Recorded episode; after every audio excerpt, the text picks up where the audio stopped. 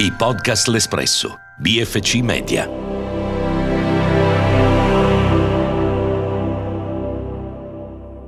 What the fuck are we talking for? I got no time to talk no more. Sono Silvia Semenzin e questo è What the Fuck, un podcast prodotto in collaborazione con l'Espresso Voice. Ogni settimana una domanda e una risposta su sesso, relazioni, internet, lavoro e tutto quello che ci mette in crisi in questi amatissimi e temutissimi anni 20. Ho 30 anni, vivo a Barcellona, sono una sociologa digitale costantemente a caccia di domande. Ogni settimana vi proporrò o mi proporrete una delle tante domande che ci assillano e ogni settimana cercheremo di trovare insieme una risposta. La domanda di oggi è: l'intelligenza artificiale ci distruggerà?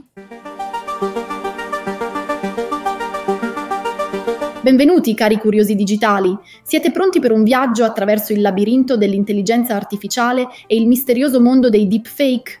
This week we are diving into the fascinating world of AI technology and the captivating world of deepfake videos. Hoy nadie está realmente a salvo de la maestría de los deepfake, pero ¿cómo influirán en la política, la cultura y nuestra percepción de la verdad? Préparez-vous à être catapulté dans un vortex de doutes, de questions et de révélations choquantes. 不要错过今天的节目，单击播放按钮，准备好被人工智能和深度造假的茉莉所复活。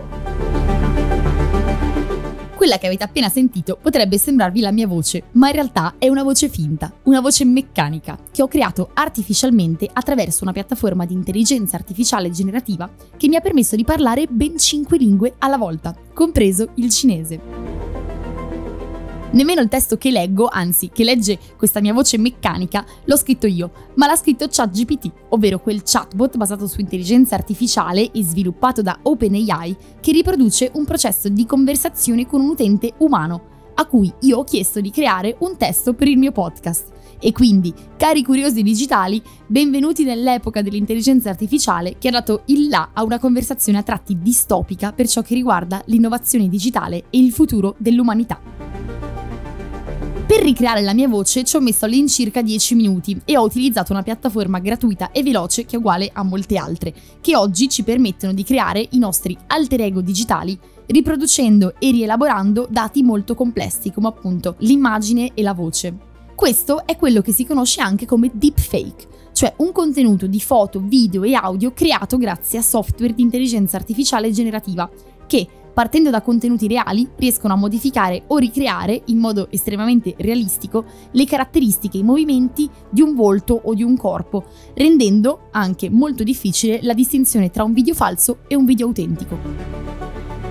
Secondo uno studio appena pubblicato dall'UNESCO, le intelligenze artificiali generative stanno creando a velocità esponenziale nuovi rischi. E come noi già sappiamo, questo è vero soprattutto per i gruppi marginalizzati e per le minoranze, che sono sempre più esposte ai rischi della rete. Però il modo in cui oggi si parla socialmente dell'intelligenza artificiale in realtà non sta andando affatto in questa direzione anzi, piuttosto la conversazione punta i fari verso l'idea che l'intelligenza artificiale a un certo punto si digievolverà in una mega intelligenza in grado di divorarci e di sterminarci. Ma è davvero così?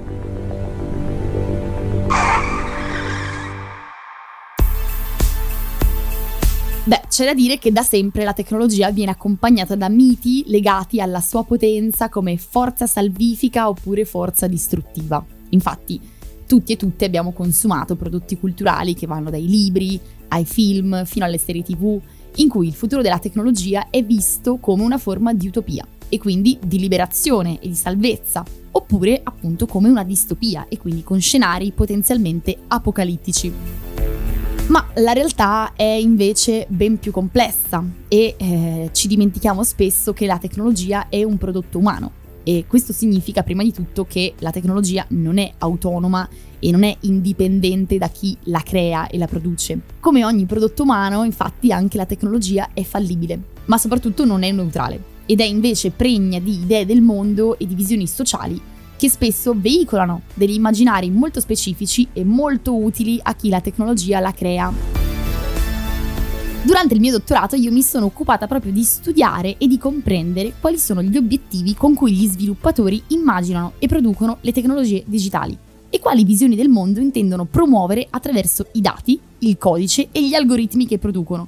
Per farlo io mi sono concentrata su una tecnologia che era molto in voga prima che si ritornasse a parlare improvvisamente di intelligenza artificiale, ovvero la tecnologia blockchain, quella tecnologia decentralizzata e criptata che sta dietro alle criptomonete, di cui sicuramente avrete già sentito parlare quando la bolla di Bitcoin è scoppiata, dando fine anche al sogno di liberazione finanziaria che gli sviluppatori di blockchain sognavano e promuovevano. Ecco, riassumervi qui in due minuti la mia tesi di dottorato è impossibile, però quello che vorrei raccontarvi è proprio come io abbia potuto scoprire e investigare l'importanza dei miti che circondano Internet, partendo soprattutto da quest'idea che la tecnologia abbia un potere autonomo e indipendente. Detto in altre parole, per comprendere i veri rischi della tecnologia dobbiamo prima comprenderne la sua natura sociale e politica perché pensare che solo gli addetti ai lavori possano occuparsi di innovazione digitale lascia nelle mani di pochi e privilegiatissimi uomini la responsabilità di deciderne il futuro. Oggi voglio parlare di miti tecnologici, di intelligenza artificiale, di regolamentazione dell'innovazione con Andrea Daniele Signorelli, giornalista che si occupa del rapporto tra le nuove tecnologie, la politica e la società, autore del podcast Crash, la chiave per il digitale e, secondo me, una delle voci più interessanti in Italia quando si parla di smascherare i miti intorno alla tecnologia digitale e comprenderne le complessità.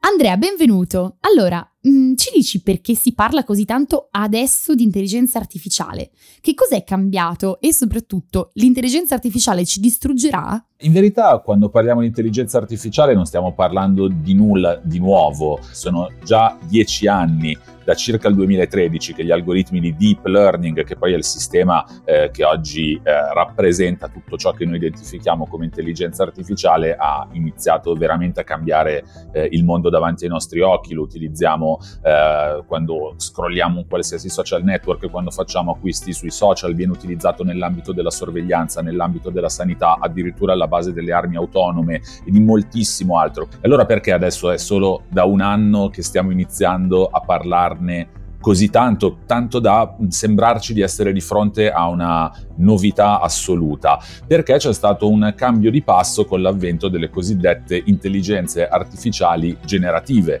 ovvero quelle come ChatGPT. Quindi quello che è successo è che con queste intelligenze artificiali generative si è, apra, si è aperta una ulteriore nuova finestra di possibilità professionali e non solo, e soprattutto è cambiato il nostro rapporto con queste macchine. Noi veramente ci interfacciamo con loro come ci interfacciamo facciamo con altri esseri umani e questo è ciò che ha dato il via ai nuovi miti. Ora è vero che questi strumenti già da prima e a maggior ragione adesso pongono un sacco di interrogativi, che impatto avranno sul mondo del lavoro, eh, che impatto avranno sul mondo della sorveglianza, eh, come cambierà il nostro rapporto con le macchine, ci sostituiranno almeno in parte e questi sono tutti temi di estremo interesse e di estrema importanza, c'è poi anche il tema delle discriminazioni e altre cose davvero molto importanti. Però si parla tantissimo del mito, del pericolo che tutto ciò ci distrugga, ci renda obsoleti. Ecco, su questo, da questo punto di vista io sono molto scettico. Non è un algoritmo che è calato dall'alto, non è un'entità che è giunta sul pianeta Terra, è qualcosa che noi abbiamo prodotto, è qualcosa che noi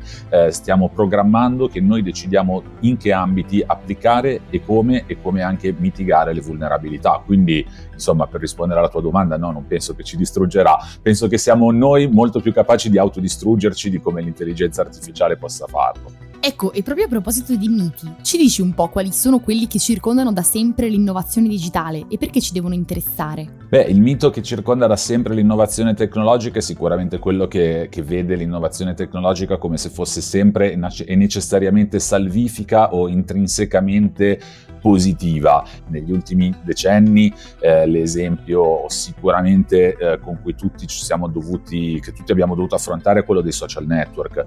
I social network sono nati facendo, dicendoci che avrebbero reso l'informazione più libera, avrebbero unito tutto il mondo, avrebbero permesso eh, di connetterci con esseri umani. Abbiamo visto che le cose sono andate in maniera leggermente diversa da come era stato previsto, ma d'altra parte questa era una narrazione interessata, era una chiave di lettura che arrivava direttamente da chi questa tecnologia la stava producendo, aveva interesse a far sì che le persone la vedessero in questa cornice narrativa estremamente positiva.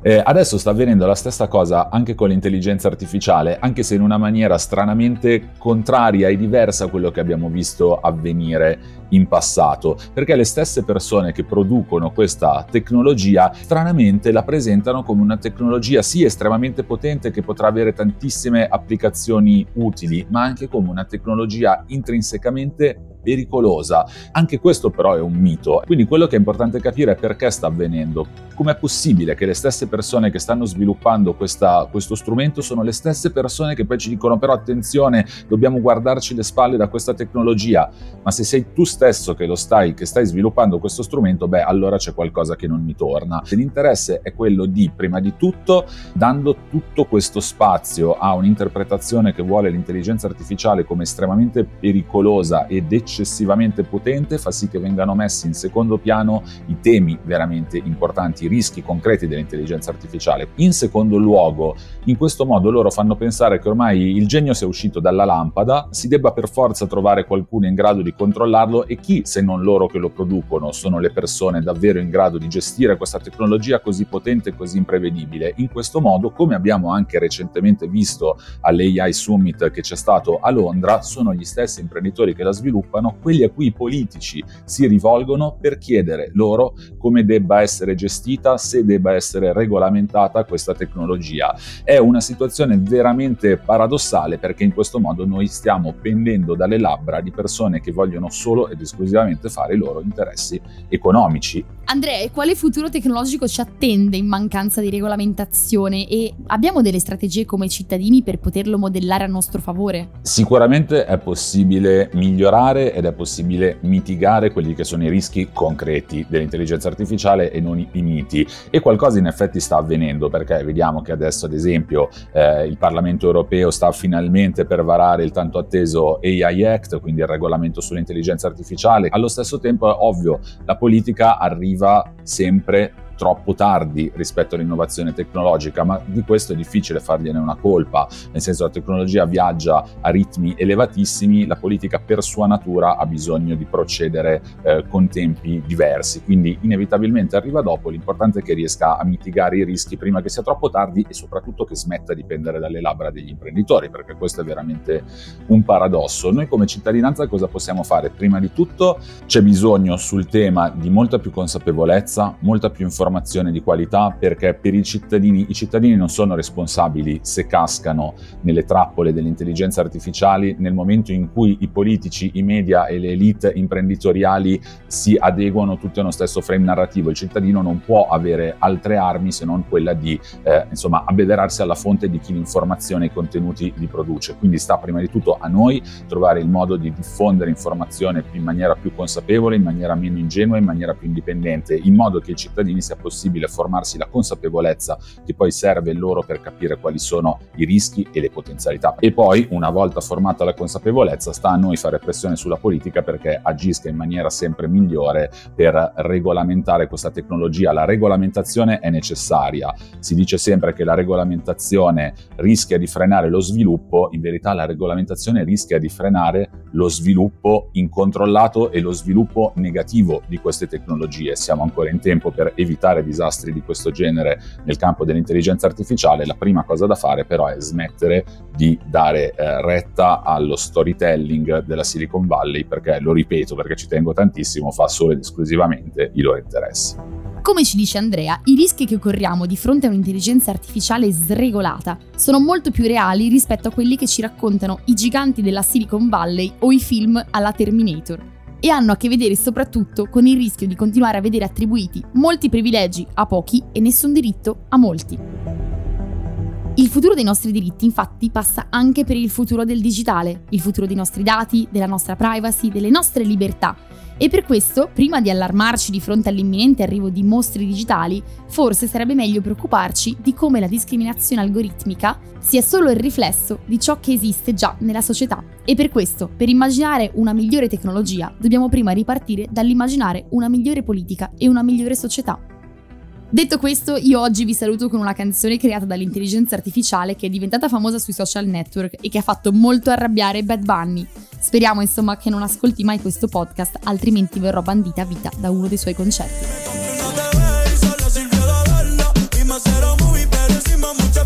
Alla prossima settimana con una nuova puntata di What the Fuck. I podcast L'Espresso, BFC Media.